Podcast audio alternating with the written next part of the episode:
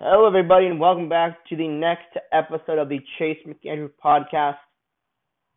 I'm your amazing host, Chase McAndrew. Uh, I, I couldn't be that egotistical, but I am amazing.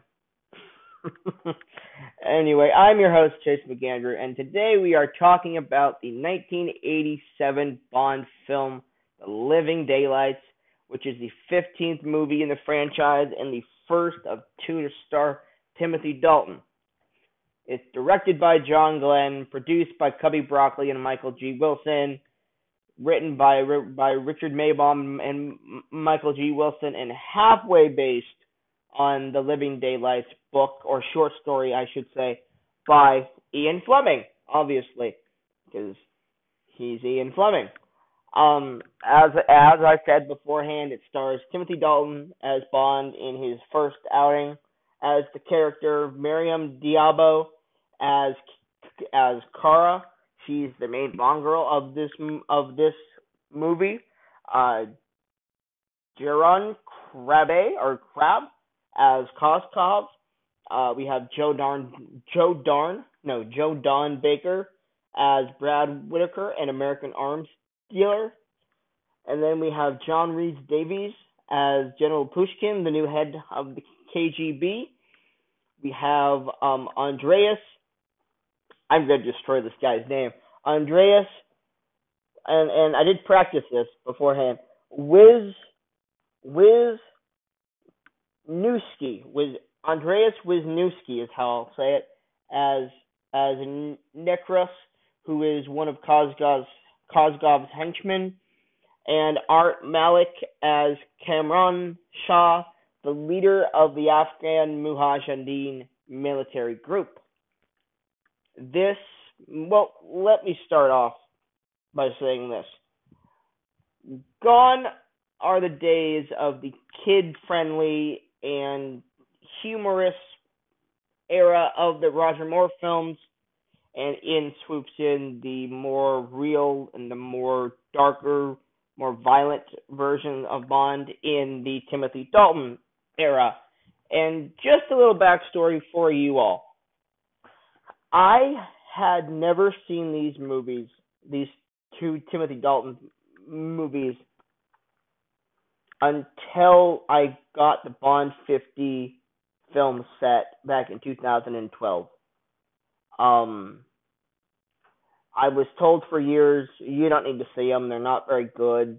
They're they're just kind of bad and they're, they're just not good. So when I got the Bond 50 collection, I sort of was hesitant to watch them because when I got the collection, I went back and I and I and and I watched all the movies I hadn't seen in the franchise, which wasn't very many. I think it was only like six or seven of them, and these were two of the of the films that I had not seen. And pretty much immediately after The Living Daylights, I was like, really? That movie was awesome. That movie is really good. And then I watched the next one, License to Kill, and my mind was blown just how great that movie was. But we'll get to that one next time. This movie is really really good. Borderline great. There's just a few things that keep me from saying that this film is great. But really, this movie is better than all seven of the Roger Moore films. As much as I like three of them, this movie blows all three of them away.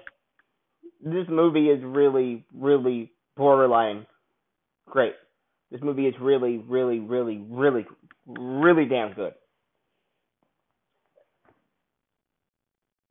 I, I just, I am shocked that I never saw these these movies before 2012. I feel like such an idiot for that reason. But let's get into it though, shall we? Like I said, Gone is the more humorous and kid friendly era of the Moore films. And in and in the first and in in the pre title sequence, it's already more violent than anything in the Roger Moore films. It's already more serious than anything in the Roger Moore films. Seriously. It's a training exercise with with the other with a couple of other double O agents and it's awesome. When there's they're they're doing this training exercise, but an assassin is there, and he kills I believe it's 002 and 004 before Bond can get his his hands on the guy. And I'll say this, it's just exquisite to see the actor playing Bond not on a green screen after seven movies of seeing that having the camera mounted on top of a car and watching Timothy Dalton actually climb up to the front up the roof of this car and actually watching him do a stunt because he does a lot of his own stunts in both of these movies. And it's just refreshing to watch him go down this tiny road on top of this small, uh, on top of this car while he's trying to get this assassin. It's great. It's awesome. Real stunts. The the Bond actor putting his life in danger and actually watching him do the stunts with no with no background projection or green screen. Sure, there is some at points, throughout both of these films. But hell, actually watching a actor do his own stunts is it's it's it's refreshing. It's awesome. It's great. This opening sequence is is is great. Just for that alone. So Bond and the bad and the assassin jump off or go off a cliff when they're when they're both fighting inside this car. Bond Bond sets sets up sets a bomb off, and when they hit the and he jumps out of the the car, and he's and he has the parachute on, and he jumps out. The assassin's still in the car. When it hits the water, it blows up. I know it doesn't make any sense, but it's a it's a movie Bond lands on a boat with a with a woman just just just sailing off in the middle of the ocean and talking about how boring it is on the on this island or where where wherever she's at and Bond calls MI6 headquarters. The woman asks Bond to join her for a drink. Bond obliges her. Goes into the title sequence and it's a pretty good song. It's kind of like A View to a Kill. It's kind of a synth poppy song, but I like it a lot more because it and I like the pre I and I like the title sequence a lot more because there's it actually looks like there's actual effort being put into it if that makes sense. Really good.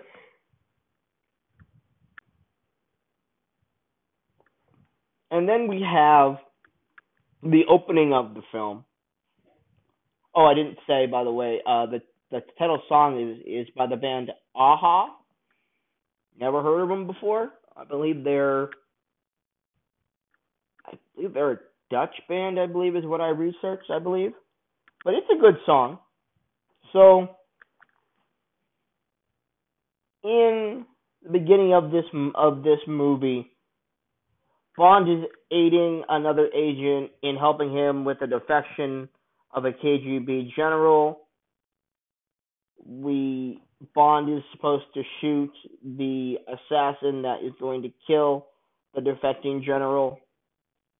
Instead of killing him, Bond Bond looks at the the the the sniper, and it's the it's it's it, it, and she's the cellist of the orchestra that they are, were just watching. And Bond deduces that she is not a trained sniper at all. And Bond and the other agent, Saunders, help this general escape. Bond shoots the barrel or, or, or the side of the sniper rifle, and the general is is is the general makes his escape through a pipeline that the British have uh, in uh, Germany and or in the or, or in the uh, Soviet Union Union. And um it's really really a cool scene Timothy Dalton does this thing in both of these movies that he's in.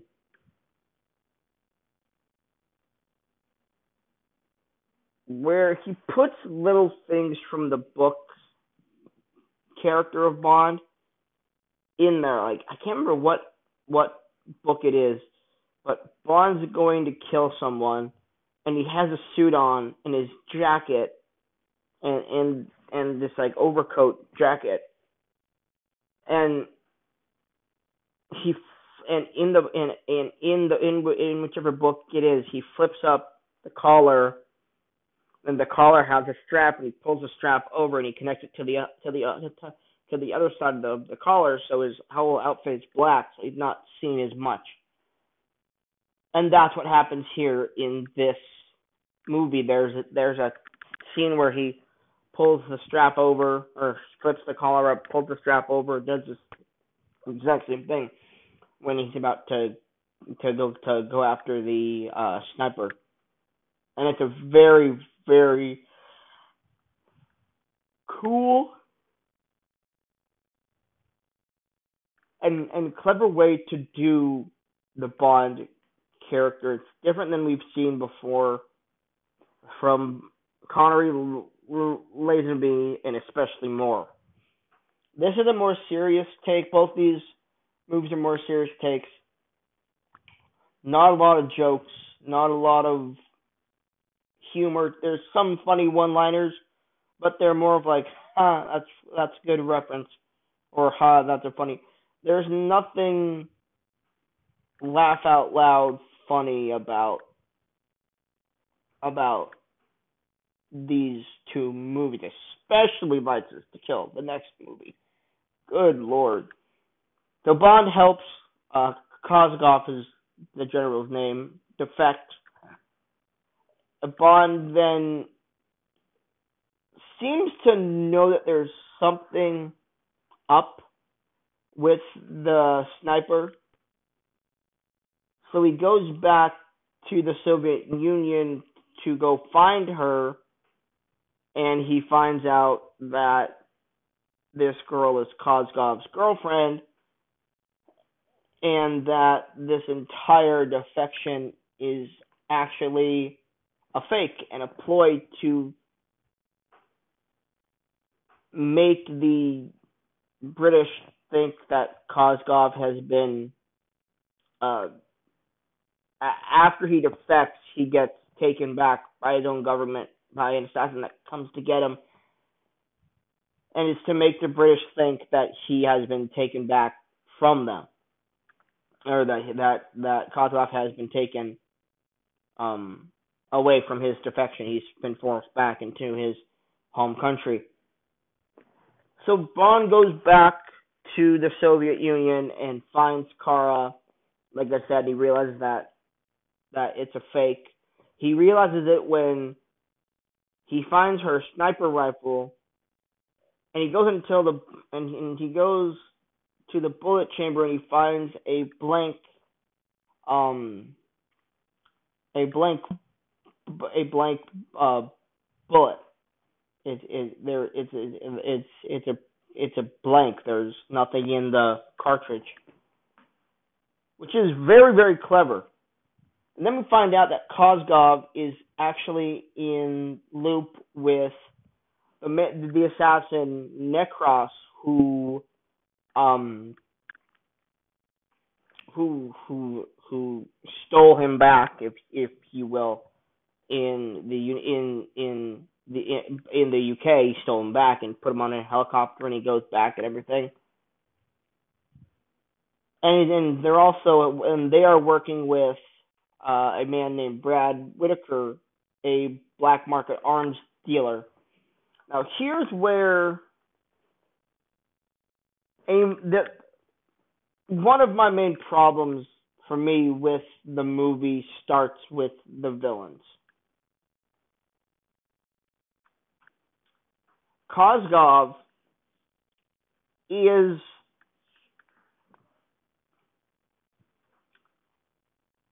how how do I say this? He's played as a cartoon really more than anything. He's played like he's in a Roger Moore film. He's in the wrong movie here. He's always happy. He's he's overly happy. He's always melodramatic when he's pretending. Like at the end of the m- movie, we'll get to it. He's like, "Oh, General, I love you," and he gives the guy a hug, and it's it it doesn't quite work. And then Brad Whitaker, the American Black Arms dealer, played by Joe Don Baker, he's not in the movie that much. So when he is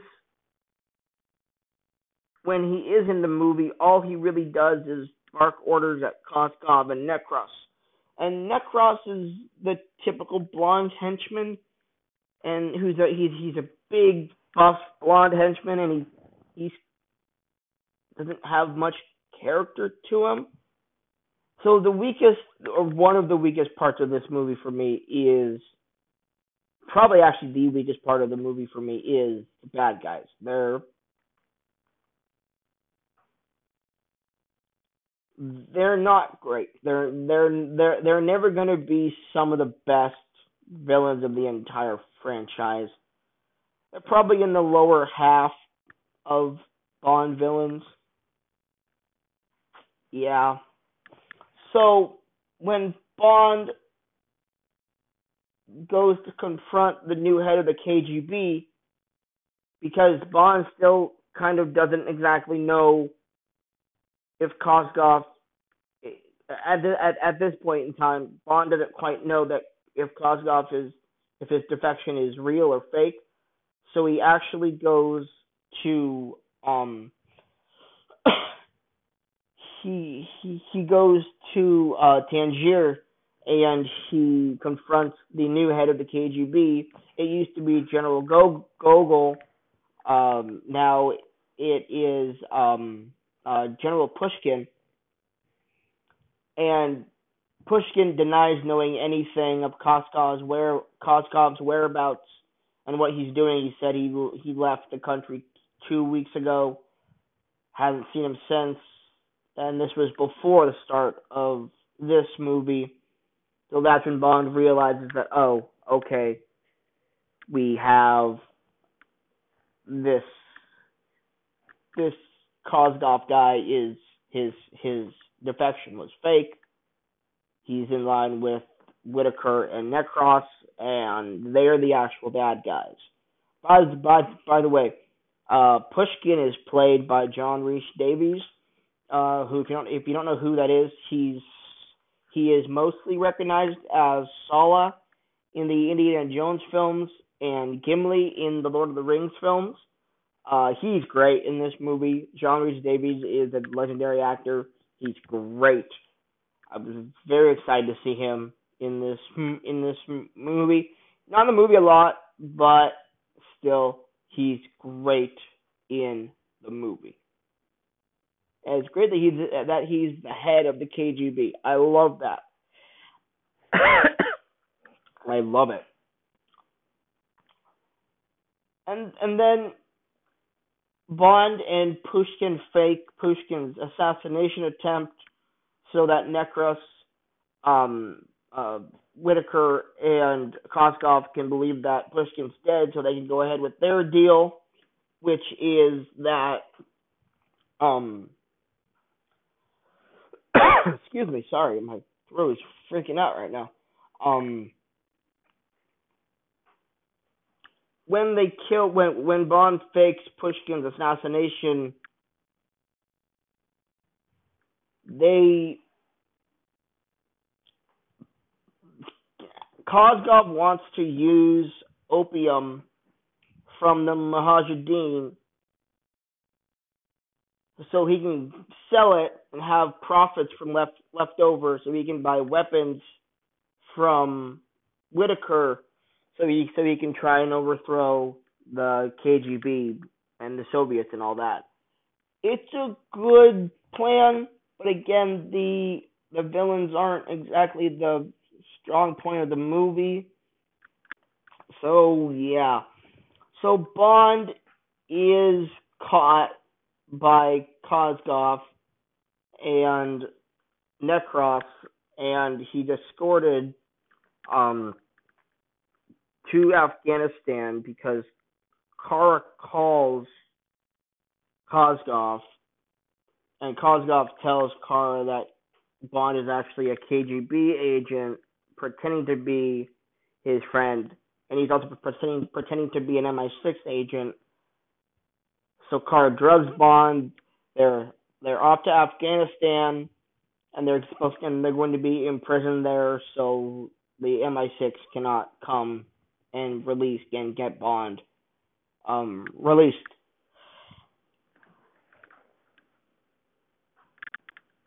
Bond uses a gadget he got he gets from Q, and it's basically like toxic gas.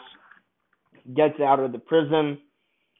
He frees a man who happens to be the head of them, the Mujahideen, and the Mujahideen and Bond and Kara join forces and they fight the Soviets in Afghanistan on this air base. Bond plants a bomb inside an opium truck. As he's leaving this plane, he, he he's caught by Kozlov. He goes uh, to barricade himself into the plane, and there is this giant battle, this giant battle between Kozlov's men and the Soviets and the Mujahideen. Car car gets onto the plane via a jeep. Uh, gets onto the plane and then Bond fights with him. I wish the fight would have been a little bit better, a bit faster paced and I wish the music would have also been better because Necros is a big guy. He should really have overpowered Bond. And the music and just the it's not that it's not that tension of a fight. There's kind of like times where they're just kind of like I like I get I get that they're holding on to this rope pouch of opium, but they still could have had an intense fight. It just feels like at a few points, it's not as intense and tension filled as it could have been. But still, it's a good enough fight. Of course, Bond wins, and Kozlov is thrown to his death off the plane. Bond, Bond, Bond gets back onto the plane, defuses the bomb, then sees uh, Soviet forces he reactivates the bomb, throws the bomb down from the plane, blows blows everything up, and they win. Then Bond goes back to get Kozlov at Whitaker's place. And the fight between Whitaker, or say the shootout between Bond and Bond and Whitaker,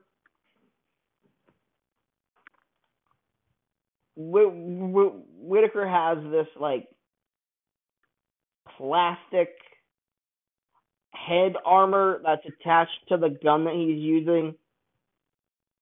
And why Bond fires on the bulletproof plastic case around his head a couple times, that doesn't make much sense. And again, Whitaker's not that menacing of a presence in this film anyway, so it, it's an okay gun battle. It's okay. And then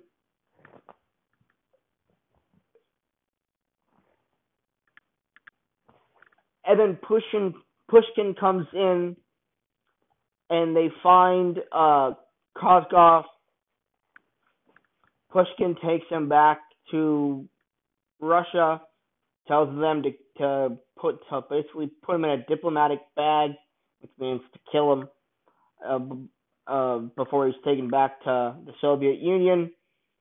And the movie pretty much ends. It kind of ends on a whimper with that end fight or that end gun ba- gun battle, but overall, this truly, truly, truly is one of the best of the franchise. This this is a great adventure, pretty good action throughout. Timothy Dalton is spectacular in this movie. He really brings the book bond to life. The intensity, the quips are good, but they're not overly funny. They're not overly humorous like they were in the uh, Roger Moore era. This is a more serious Bond film, a darker Bond film that is really damn good, borderline great. There's a few things with the ending gunfight and the bad guys overall that kind of leave this one not so not it's borderline great it's but it's really damn good i'm going to give this movie i'm going to give it i'm to give it an a minus so really if you haven't seen the dalton era highly recommend it very good starting movie first movie for the timothy dalton era i highly highly recommend it. Like I said, my grade is an A minus for the Living Daylights, the top 10 Bond film in my opinion. And that's it, guys. That's it for the Living Daylights. I'm in a much better mood. I was getting kind of tired of the Roger Moore era, the shtick of it. But overall, this movie is refreshing to watch after seven movies of Roger Moore Kid Fest almost. So that's it. I'll see you guys on License to Kill podcast. Bye.